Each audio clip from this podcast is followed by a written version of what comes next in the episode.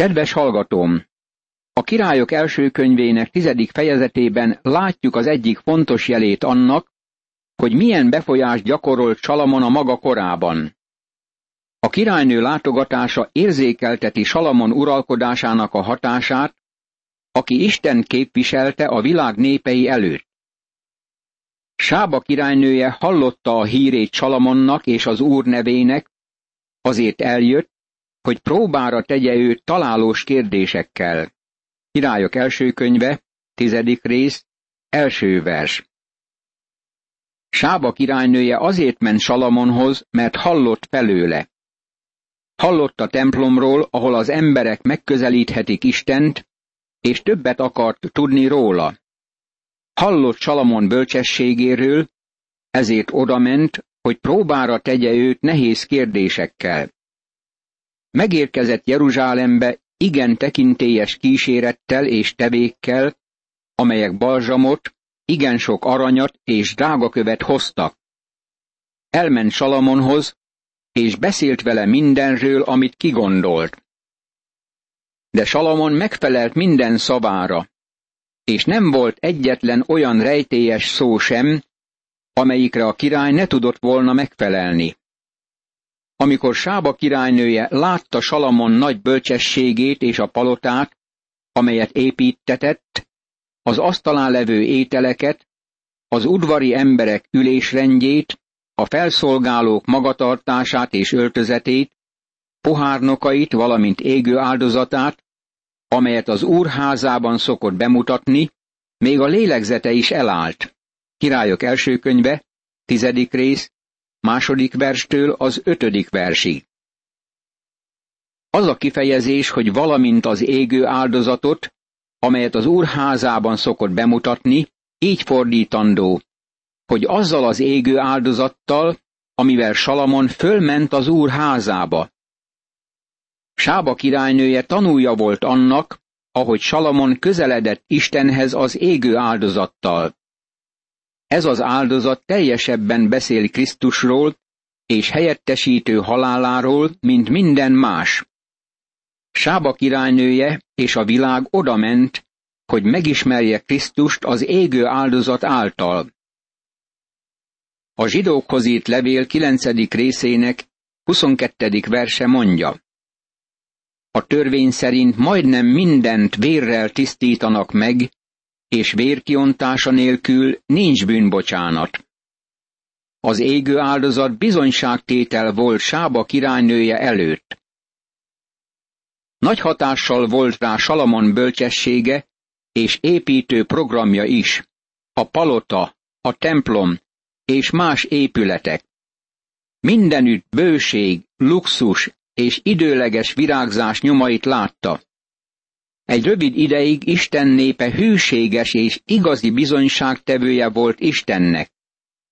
Ezért a királynő azt mondja el, amit látott és hallott. És ezt mondta a királynak. Igaz volt, amit országomban hallottam dolgaidról és bölcsességedről, de nem hittem azoknak a beszédeknek, míg magam el nem jöttem, és saját szememmel meg nem láttam. Nekem még a felét sem mondták el. Bölcsességed és gazdagságod felülmúlja azt a hírt, amelyet hallottam. Királyok első könyve, tizedik rész, hatodik és hetedik vers. Nem hitte el felét sem annak, amit neki mondtak, és elment, hogy meglássa azt a másik felet, amit nem mondtak el neki. Nem gondolom, hogy a felét elmondjuk annak, ami a mi urunkkal kapcsolatos. Boldogok az embereid, és boldogok azok a szolgák, akik állandóan előtted állnak, és hallgatják bölcs szavaidat. Áldott legyen Istened az Úr, aki kedvét lelte benned, és Izrael trónjára ültetett. Mivel az Úr szereti Izraelt örökké, azért tett királyá téged, hogy jogot és igazságot szolgáltass. Királyok első könyve, tizedik rész, nyolcadik és kilencedik vers. Ez az ő bizonyságtétele, és azt hiszem, ez bemutatja, hogy elment megismerni az élő és igaz Isten. Azután adott a királynak 120 talentum aranyat, igen sok balzsamot és drágakövet. Sohasem hoztak annyi balzsamot, mint amennyit Sába királynője adott Salamon királynak. Királyok első könyve, tizedik rész, tizedik vers. Hatalmas mennyiségű gazdagságot vitt és adott Salamonnak. Hirám hajói, amelyek aranyat hoztak Ófírból, igen sok ébenfát meg drágakövet is hoztak Ófírból. A király az ébenfából oszlopokat készítetett az úr templomába és a királyi palotába, az énekeseknek pedig citarákat és lantokat. Sohasem hoztak olyan ébenfát, nem is láttak olyant a mai napig sem. Királyok első könyve, tizedik rész, tizenegyedik és tizenkettedik vers. Hirám volt Tírus királya. A főníciaiak tengerjárók voltak. Itt látjuk, hogy Salamon tovább folytatta építési programját. Oszlopokat készítetett az úr házának, a királyi palotának, és citerákat meg lantokat az énekeseknek. Salamon király is adott Sába királynőjének mindent, ami megtetszett neki, és amit csak kért, még azon kívül, amit Salamon királyi módon ajándékozott neki. Azután visszatért országába szolgáival együtt. Királyok első könyve, tizedik rész, tizenharmadik vers. A sábai királynő története az egyik példája annak, hogy milyen sokan mentek el, hogy megismerjék Istent abban az időben. Ugyanígy az apostolok cselekedetei csupán néhány megtérést jegyez föl, mint amilyen volt az etiópiai eunuch megtérése, a tarzuszi Saul és Cornélius megtérése. De tudjuk, hogy szó szerint ezrek mentek oda megismerni Krisztust abban az időben. Ezrek voltak, akik felmentek a Jeruzsálemi templomba Isten megismeréséért, és tanúi voltak Salamon korában az ott történt imádkozásnak. Most arról szól az írás, hogy mennyi aranyat kapott Salamon rendszeresen. Annak az aranynak a súlya, amely Salamonhoz egy évben befolyt, 666 talentum volt, azon kívül, ami az árusoktól és a kereskedők jövedelméből, valamint az arab királyoktól és a birodalom helytartóitól befolyt. Csináltatott Salamon király 200 hosszú pajzsot vert aranyból. Mindegyik hosszú pajzshoz 600 sekel aranyat használtak fel.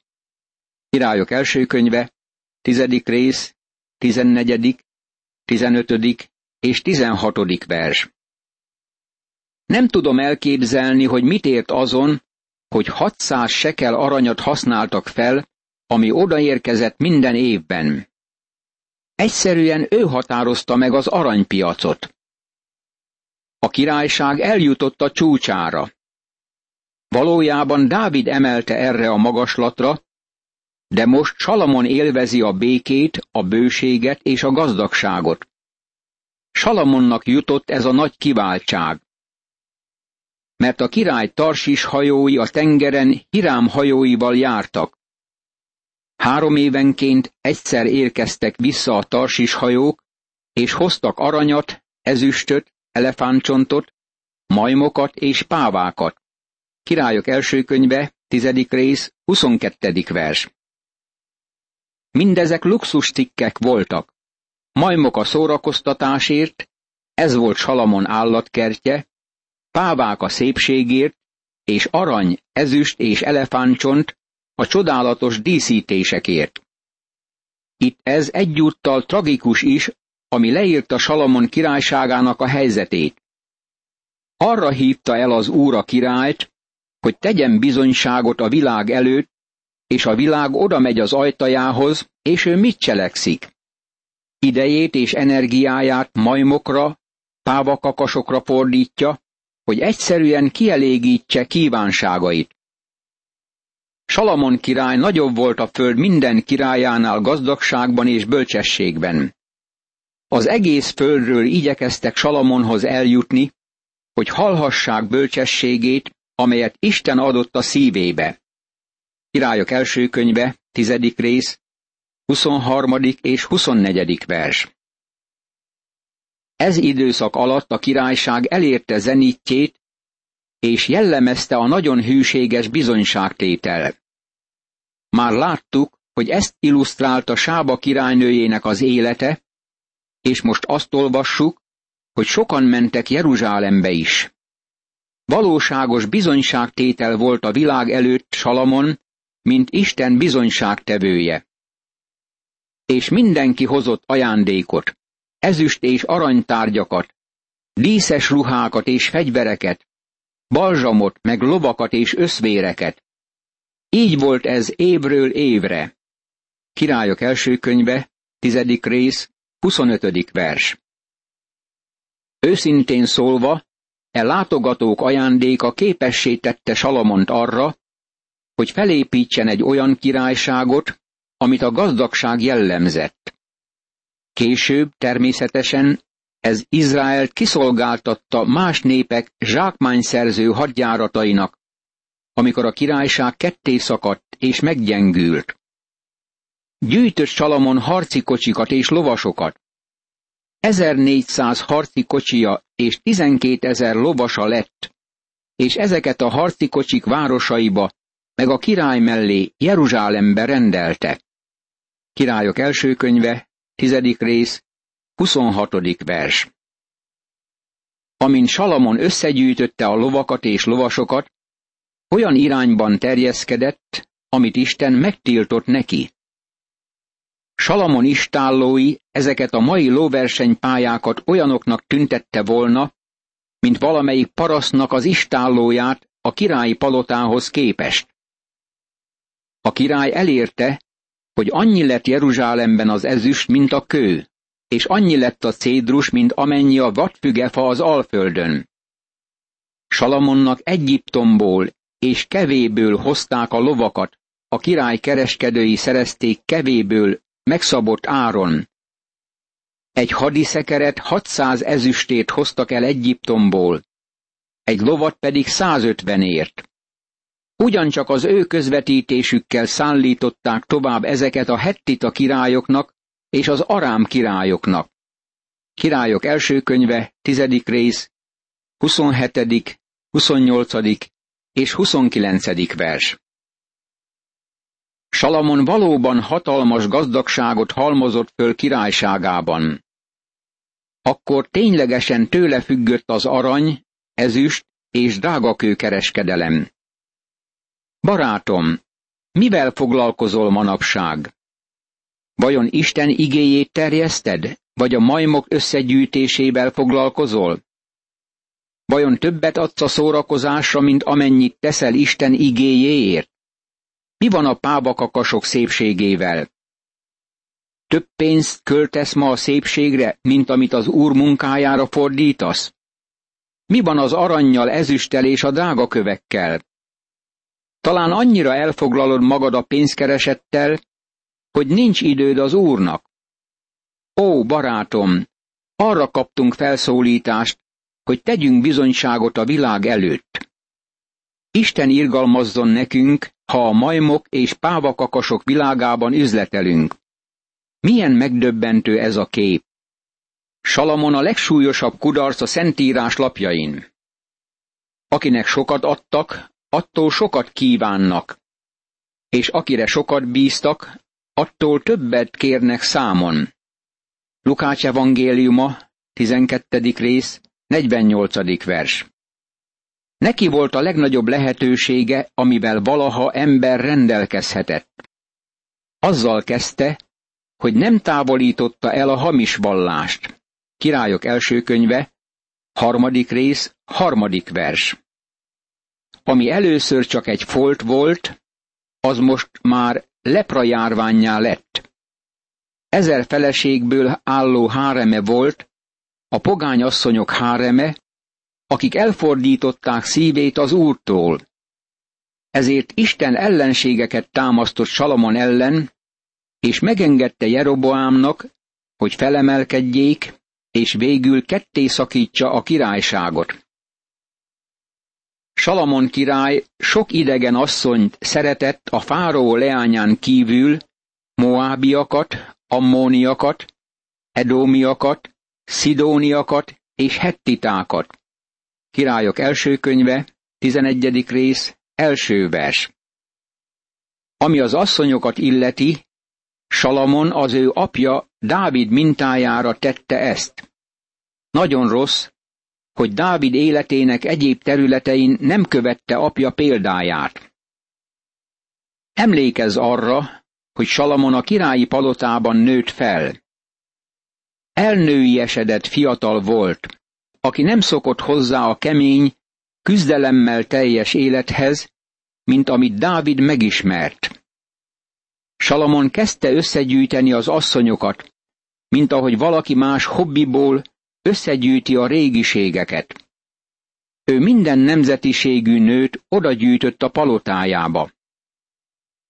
Most ezek a nők elfordították Salamon fejét, és bálványimádást vittek az országba, és azt terjesztették el. Megszekték Isten előírt törvényét ezen a különleges ponton. Olyan népekből valókat, amelyekről ezt mondta az Úr Izrael fiainak. Ne keveredjetek közéjük, és ők se keveredjenek közétek, mert az ő isteneikhez hajlítják szíveteket. Ezekhez ragaszkodott Salamon szerelemmel. Királyok első könyve, 11. rész, második vers.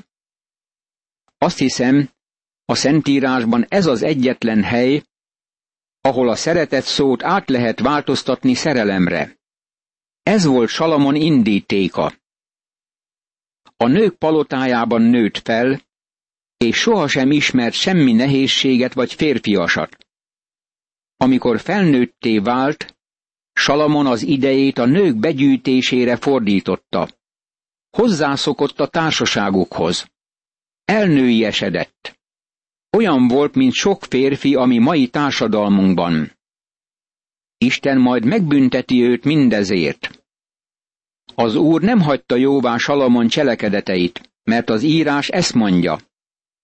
Megharagudott azért az Úr Salamonra, mivel elhajolt szíve az Úrtól, Izrael Istenétől, aki kétszer is megjelent neki, és erre nézve azt parancsolta neki, hogy ne kövessen más isteneket. De ő nem tartotta meg, amit az Úr parancsolt.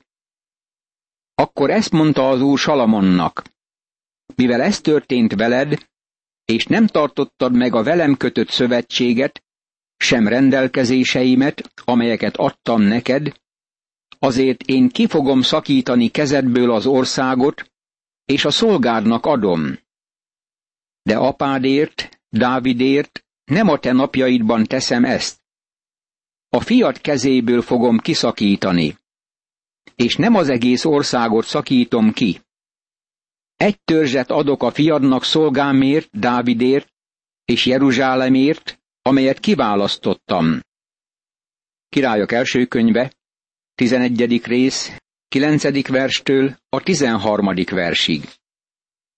Megharagudott azért az úr Salamonra.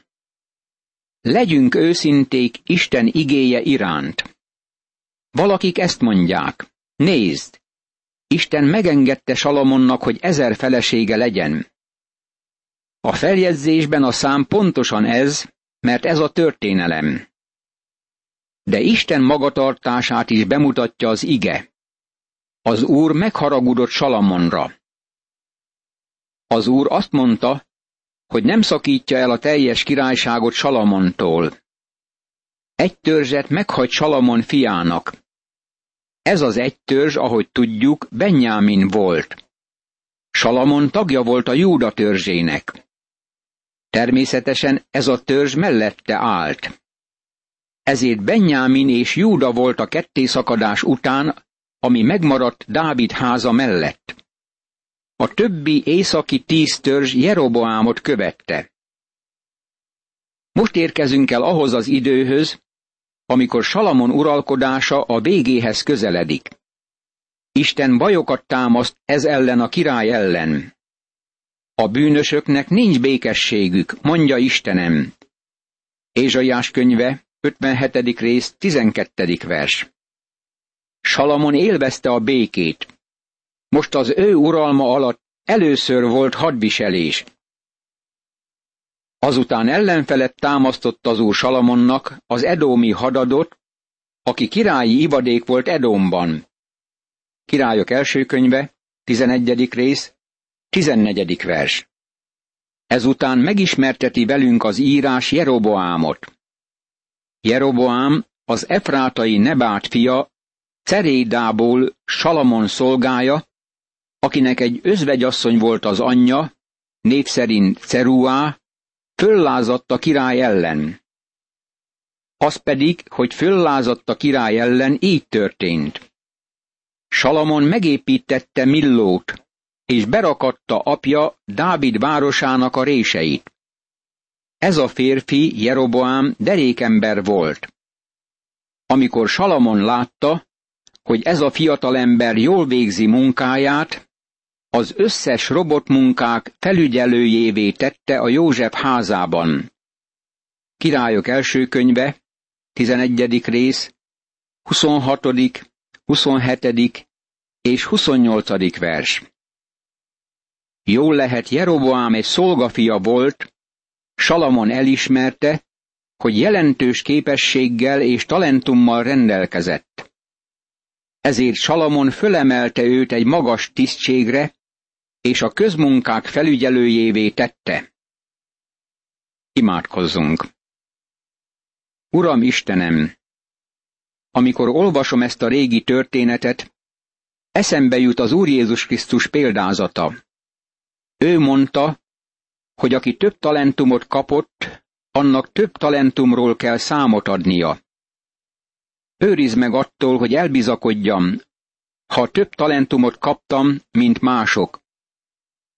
Segítsél meg, és szent lelked által vezess, hogy talentumaimat mindig a te dicsőségedre használjam, és igyekezzem velük örömet szerezni neked, és előrehaladást embertársaimnak. Ámen.